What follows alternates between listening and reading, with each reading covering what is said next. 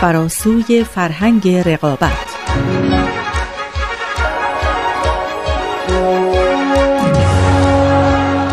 We've literally, as a result, transformed the conditions of our own existence on this planet. But we haven't yet adapted to these new conditions that we live in. And we urgently need to, because until we do, the scale of human suffering and the scale of ecological degradation on this planet will continue to increase.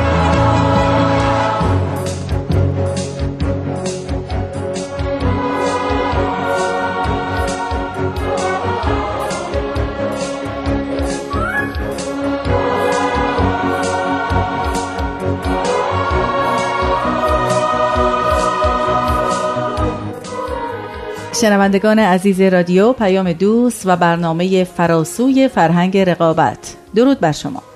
امیدوارم در هفته گذشته روزهایی سرشار از موفقیت و سلامت رو گذرانده باشید.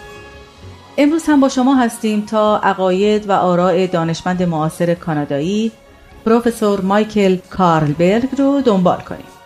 یکی از آثار ایشون کتابی است به نام فراسوی فرهنگ رقابت که نظرات بدی و جالبی درباره موضوع رقابت و عواقب ناشی از اون ارائه کرده و برای جایگزین کردن این پدیده راه حل‌های مناسبی هم پیشنهاد داده.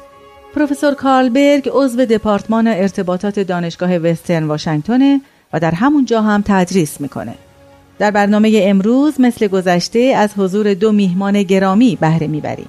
جناب مازیار فرحبخش کارشناس مسائل اجتماعی و خانم سارا حامدی دانشپژوه در رشته مطالعات اجتماعی. دوستان خیلی خوش آمدید. من هم خیلی خوشحالم از اینکه در برنامه شما حاضر هستم.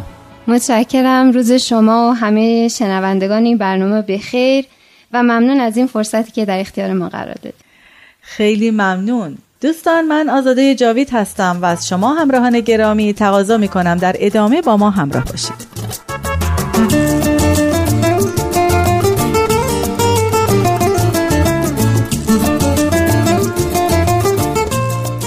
در برنامه گذشته دیدگاه جامعه بهایی درباره سه نظام اقتصادی، سیاسی و حقوقی رو بررسی کردیم. امروز خوبه که با خانم حامدی شروع کنیم. در کتاب آقای کارلبرگ می‌خواستم ببینم آیا به نهادهای دیگه ای هم که در محیط رقابت شاخص باشن و اون رو تقویت کنن اشاره شده؟ بله آقای کاربک هم این فرهنگ رقابت رو منحصر به همین سه نهاد ندونستن. البته که قلب این فرهنگ همین سه نهاد هست اما حداقل سه عنصر اجتماعی دیگر رو هم نام می‌برن که اونها هم از اهمیت بالایی برخوردارن. بله. و در واقع به گسترش و تشدید خصومتگرایی کمک می‌کنن و سه نهاد اصلی رو تقویت می‌کنن. یکی رسانه های ارتباط جمعی یکی دیگه محیط های اکادمیک و سومی هم برخی اقدامات اجتماعی که انجام میشه.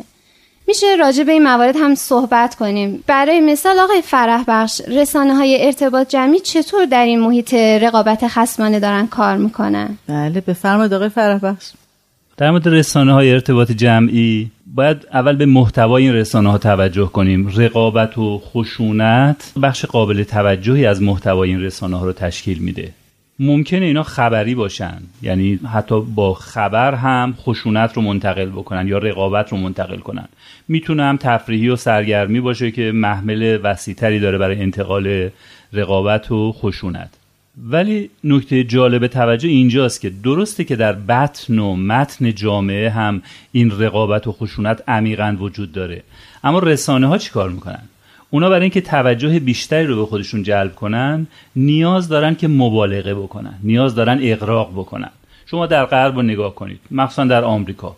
هفتیر و هفتیر کشی از همون اول پیدایشش بود الان هم هست. اما هالیوود چیکار می‌کنه؟ به شکلی قلووامیز میاد سطح خشونت و چندین برابر از میزان واقعیش بالاتر می‌بره. چرا؟ می‌خواد مخاطبین خودش رو بیشتر ارضا کنه. طبیعیه که همین عمل خودش تقویت و بالا بردن سطح و میزان خشونت توی جامعه هست. اصلا در خیلی از موارد عملا نوعی آموزش محسوب میشه. دارن جرم و جنایت و خیانت و خشونت اینا رو آموزش میدن. و مخصوصا تاثیرشون روی کودک روی نوجوان خیلی خیلی قابل توجهه. شما الان ببینید اینکه یه نفر اسلحه برمیداره و بره توی مدرسه و همه رو به رگبار ببنده خب قبلا نبود. یا حداقل تو این مقیاس نبود. اما وفور نمایش این صحنه تو فیلم ها باعث میشه که این سطح فاجعه بار از خشونت اندک اندک به صورت عادی در میاد. قبهش از دست میده. فیلم و فیلمسازی در یه مسیری گام بر میداره که هر روز باید به میزان این خشونت اضافه کنه. برای اینکه باید چیز جدیدتری رو به تماشاچی های خیلی مشتاقش ارائه بکنه. صحنه جنگ، جدال، دعوا، تعقیب و گریز، سکس همه اینا تبدیل شدن به محتواهای اصلی فیلم ها شما حتی می‌بینید حتی وقتی موضوع یه چیز دیگه ای هست باز بدون این صحنه ها مثل که یه چیزی کم داره و مجبور میشه کارگردان برای اینکه حالا گیشه رو حفظ بکنه و مسائل دیگه اینها رو داخل اون بگنجونه. از طرف دیگه این صحنه ها یه که با کمترین زحمت می‌تونن ترجمه بشن و به سراسر جهان صادر بشن. چرا؟ چون صحنه ها خودش گویاست. حتی اگر حرفی هم روش زده نشه اینا می‌فهمن که این جریان چی هست. بنابراین خیلی ترجمهش ساده هست.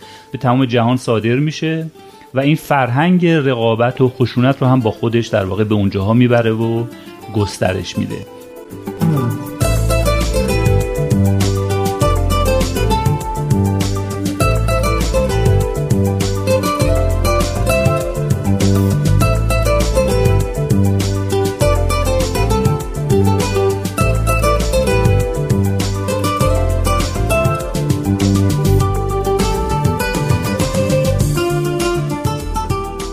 بله جناب فرح بخش یکی از جلوه های رسانه صنعت فیلمه که بسیار هم مورد توجه مردم جامعه است. اما چیزی که مورد علاقه منه بهش بپردازیم بیشتر صنعت روزنامه نگاریه در این مورد چطور؟ به نظر می‌رسه در این عرصه موضوع رقابت خیلی کاربرد داره. بله. می‌دونید اغلب روزنامه ها درآمدشون ناشی از تبلیغاته یعنی به تبلیغات متکیان حالا این چطوری توی مسائل مربوط به رقابت خشونت تاثیر می‌ذاره؟ روزنامه باید خریدار داشته باشه. هر چی که بتونن تعداد خریداراشون رو بالاتر ببرن در واقع می‌تونن امید بیشتری داشته باشن که صاحبان کالا صاحبان آگهی شرکت های بزرگ تبلیغاتشون رو بیارن بدن به اونها. مثلا اگر روزنامه ای ادعا کنه که مثلا من 5 میلیون تیراژ دارم یا 500 هزار تیراژ دارم بستگی به وسعتشون صاحبان آگهی مشتاقتر میشن تا آگهیشون رو بدن به اون در واقع روزنامه. خب پس بنابراین سیاست روزنامه باید این باشه که مخاطبینش رو ببره بالا تعدادشون رو ببره بالا. چطوری می‌خواد این کار رو بکنه؟ ناچار از همون ترفندی که فیلمساز استفاده می‌کنه این هم استفاده کنه. یعنی به شکلهای مختلف خشونت رقابت و شکلهای دیگه که تو روزنامه می‌تونن انجام بدن دعواهای بین هنرمندان زندگی خصوصی ورزشکارا و خیلی چیزهای دیگه. اینها رو مرتب در واقع روش کار بکنن و خب شما می‌دونید که چقدر باعث میشه که این فرهنگ رقابت و خشونت و مقابل جویی رشد پیدا بکنه. فیلمساز اینطوری نیست. فیلمساز خود فیلمش رو میفروشه. البته گرچه در سالهای اخیر می‌بینیم که در صنعت فیلمسازی هم تغییراتی در این جهت داده شده. به هر حال روزنامه نگار مجبوره یا مجبورش می‌کنن که داستانهای خبریشو هر چقدر که می‌تونه جذاب تر بکنه. باز اینجا هم معنیش چی میشه؟ میشه اینه که باید خشونتش رو بیشتر کنه رقابتش رو بیشتر کنه. دو تا حزب هستند دو تا حزب سیاسی. خصومت بین این دو حزب رو حتی بیشتر از اونی که هست سعی می‌کنه جلوه بده. خب اینا باعث میشه که مخاطبش بیشتر بشه. مخاطبش وقتی بیشتر میشه که پرسپولیس و استقلال بیشتر دشمن هم باشن. رقابتاشون بیشتر خسمانه باشه. گزارشگرها هم باید همین رویه رو در پیش بگیرن تا موفق تر باشن. یکی از گزارشگرهای خیلی محبوب حالا اسمشو نمیارم که واقعا تو کارش هم خبره است. مکرر می‌بینیم که میگه فلان تیم تحقیر میشه. حالا با این کار فلان تیم تحقیر میشه. یا فلان بازیکن با درخشش خودش مثلا تیم مقابل رو تحقیر کرد. یا حرف از شکست تحقیرآمیز به میان میاد. اینها همش برای اینه که هیجان رو به اوج خودشون برسونن. طرفدارا هم خوششون میاد. همین باعث میشه که بیشتر طرفدار بشن و این یعنی جذب مخاطب بیشتر.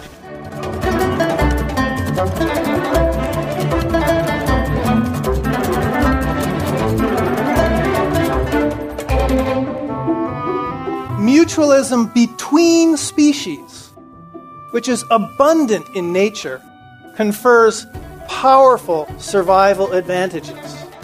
And mutualism within species, which in human societies we simply call cooperation, also confers powerful survival advantages. This is one of the reasons our species has been so incredibly successful, is because we have unprecedented capacities for cooperation.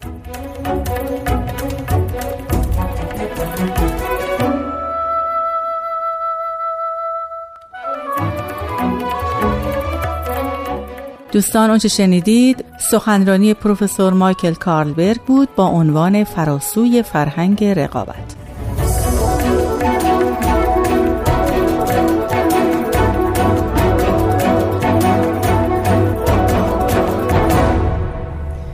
خیلی جالب بود. جناب فرح بخش. خانم حامدی نظر شما چیه؟ بله منم کاملا موافق هستم. البته این صحبت آقای فرح بخش من رو یاد یه لوحی از حضرت بهاءالله مؤسس آین باهایی میندازه که در اونجا اشاره می‌فهمن. البته مضمون بیان عرض بله. میشه. اونجا اشاره می‌فهمن که بعضی از جراید بدون تحقیق مطالبی رو تب می‌کنن. از اونجا که طالب اخبار تازه هستن. و علت این طلبشون هم این هستش که مخاطبشون اخبار تازه می‌خواد. بله. و به همین علت بدون اینکه تحقیقی صورت بگیره مطالب به صرف تازه بودنشون چاپ میشه. بله واقعا جذب مخاطب در اولویت کار و اهداف روزنامه نگارها و روزنامه هاست مثلا شما ببینید یه روزنامه نگار به جای اینکه یک مسئله بسیار مهم و پیچیده رو که باید کاملا تحلیل بشه مثلا تولید گازهای گلخانه این رو میان تقلیلش میدن کاهشش میدن به درگیری بین طرفدارای محیط زیست و صاحبان صنایع. یعنی همیشه دوست دارن از یک موضوع یک جور درگیری درست کنن. ازش یه داستان جنگی بسازن که حالا طرفدارای محیط زیست اینو گفتن صاحبان صنایع این رو اون به اون این توهین رو کرد اون مخالف این اینجوری گفت. اغلب به دنبال اینن که دو تا فرد یا گروه رو مقابل هم قرار بدن. چرا؟ خب می‌تونن با این کارشون یه ماجرای هیجان انگیز ازش بسازن و مخاطبینشون رو بیشتر بکنن و اون اهداف بعدش رو هم در واقع تامین کنن. همینطوره مثال های دیگه مثلا نزاع بین احزاب هم از این دسته می‌تونیم تو همین شکل در واقع قرارش بدیم. خب نتیجه این میشه که به جای اینکه یک مسئله خیلی مهم حل بشه و لاقل راجبش بحثای خوب بشه تبدیل میشه به یک جنگ دو طرف یا یک داستان خیلی معمولی درگیری. جناب فرح بخش چیزی که برای اکثریت مردم تقریبا روشنه ارتباط محکمیه که بین نهادهای سیاسی و اقتصادی با رسانه هاست. نظر شما چی؟ خیلی واضحه. دقیقا همینطوری که شما میفرمایید. ببینید اون اجزای سگانه که قبلا دربارشون بحث کردیم در واقع محتوای این رسانه ها رو دارن تولید می‌کنن.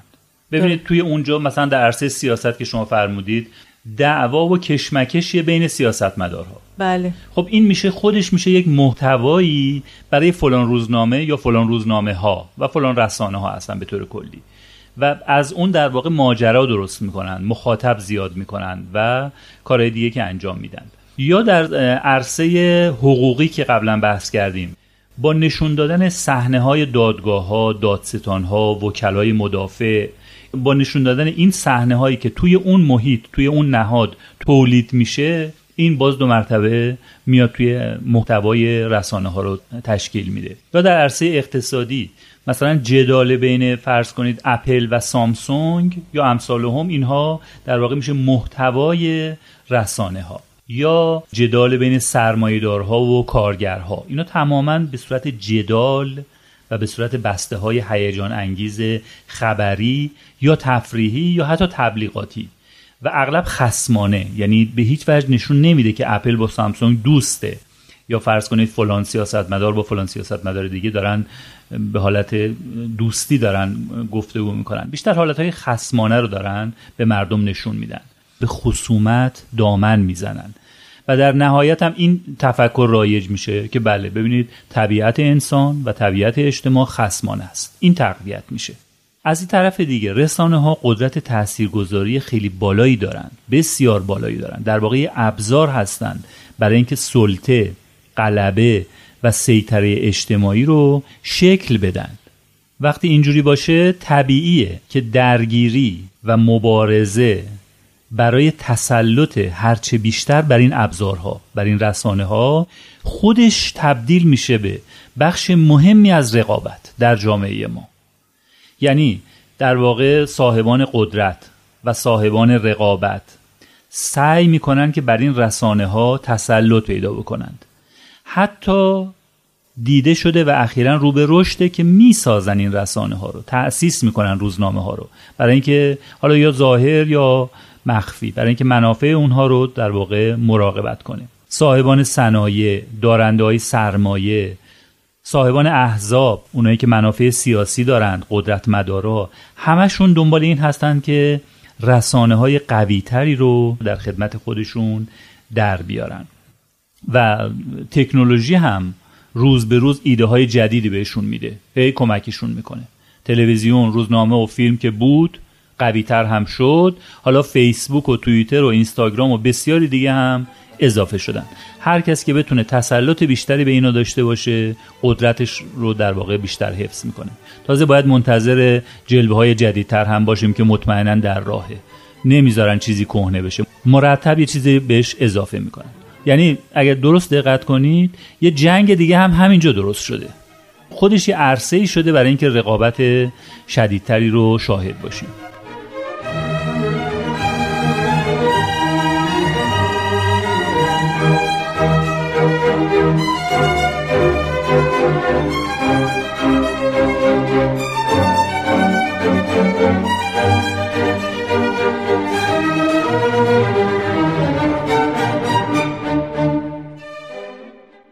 باز هم اگر برگردیم به اون ابتدای بحث اون تقسیم بندی که جناب کاربرگ فرموده بودن در مورد برابری و نابرابری قدرت ها اینجا هم شما اگر همین معادله رو به کار ببرید نتیجهش همین میشه. یعنی اگر قدرتاشون نابرابر باشه یک طرف یعنی یک رسانه بقیه رو میبلعه و کنار می‌زنه. یعنی مخاطبین میلیونی یا حتی میلیاردی پیدا می‌کنه و دیگه در واقع بقیه کنار میرن خودش میشه یک کتاز میدون. هر کارم که بخواد می‌کنه. اگر هم این یک کتازهای میدون زیاد بشن و خودشون در برابر همدیگه قرار بگیرن یعنی قدرتاشون برابر باشه نتیجهش این میشه که با همدیگه رقابت می‌کنن و هر دوشون ناکام میشن. باعث ناکامی متقابل میشه. یعنی با هم درگیر میشن چون یکی نمی‌تونه یکی دیگر رو از میدون به در کنه کارشون یا به خشم و غضب می‌کشه و این وسط مردم یعنی مخاطباشون هم به یک درگیری ذهنی دچار میشن که بالاخره کی راست میگه؟ چون اونا می‌بینن مثلا فلان کارشناس خیلی محترم خیلی سابقه دار خیلی دانا میاد و مثلا در یک رسانه از یک موضوعی دفاع می‌کنه. بعد یه کارشناس یا چند تا کارشناس دیگه که اونها هم تو همون سطح از علم و دانش و تبهر هستن توی یک رسانه دیگه میان و مخالف اون موضوع حرف می‌زنن. خب این باعث میشه که مردم بدبین بشن شکاک بشن و فکر کنن که پشت پرده ای وجود داره. پشت پرده ای هست که نمی‌خواد در واقع حقیقت اونجوری که هست به اونها بگه. و واقعا در خیلی از موارد هم همینطوره. و همه اینها باعث میشه که هم جامعه معیوستر بشه از کشف حقیقت و هم تفکر رقابتی تشدید و تقویت بشه.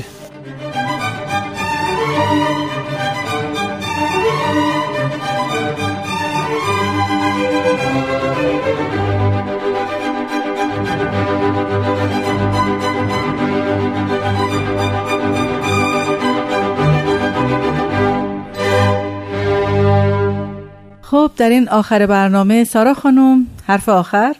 بله خواهش می‌کنم. به نظر می‌رسه که همونقدر که رسانه داره از این نهادهای سگانه قدرت تاثیر میپذیره تاثیرم می‌گذاره یعنی تاثیر متقابله. به عبارت دیگه رسانه فضایی رو ایجاد می‌کنه که خصومت موجود رو تقویت می‌کنه. چرا که این قسمت ارتباط هستن براش جالبه. روی اون تمرکز می‌کنه. همه رو متوجه نقاط اختلاف می‌کنه. و توجه رو شاید بعضی وقتا از اصل مسئله که ممکنه پیچیده و بزرگ باشه به نقاط درگیری منعطف می‌کنه و همین باعث میشه مسائل دقیق بررسی نشن. حضرت باهاولا در لوح اشراقات اشاره میفرمایند که روزنامه فی الحقیقه مرآت جهان هست و از عظمتشون میگن میگن که ظهوری است عجیب و امری است بزرگ. ولکن نگارنده را سزاوار آن که از قرض نفس و هوا مقدس باشد و به تراز عدل و انصاف مزین و در امور به قدر مقدور تفحص نماید تا بر حقیقت آن آگاه شود و بنگارد.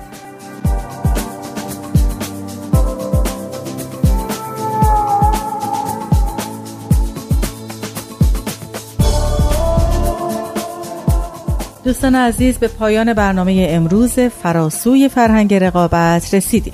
ممنون که تا پایان برنامه همراه ما بودید.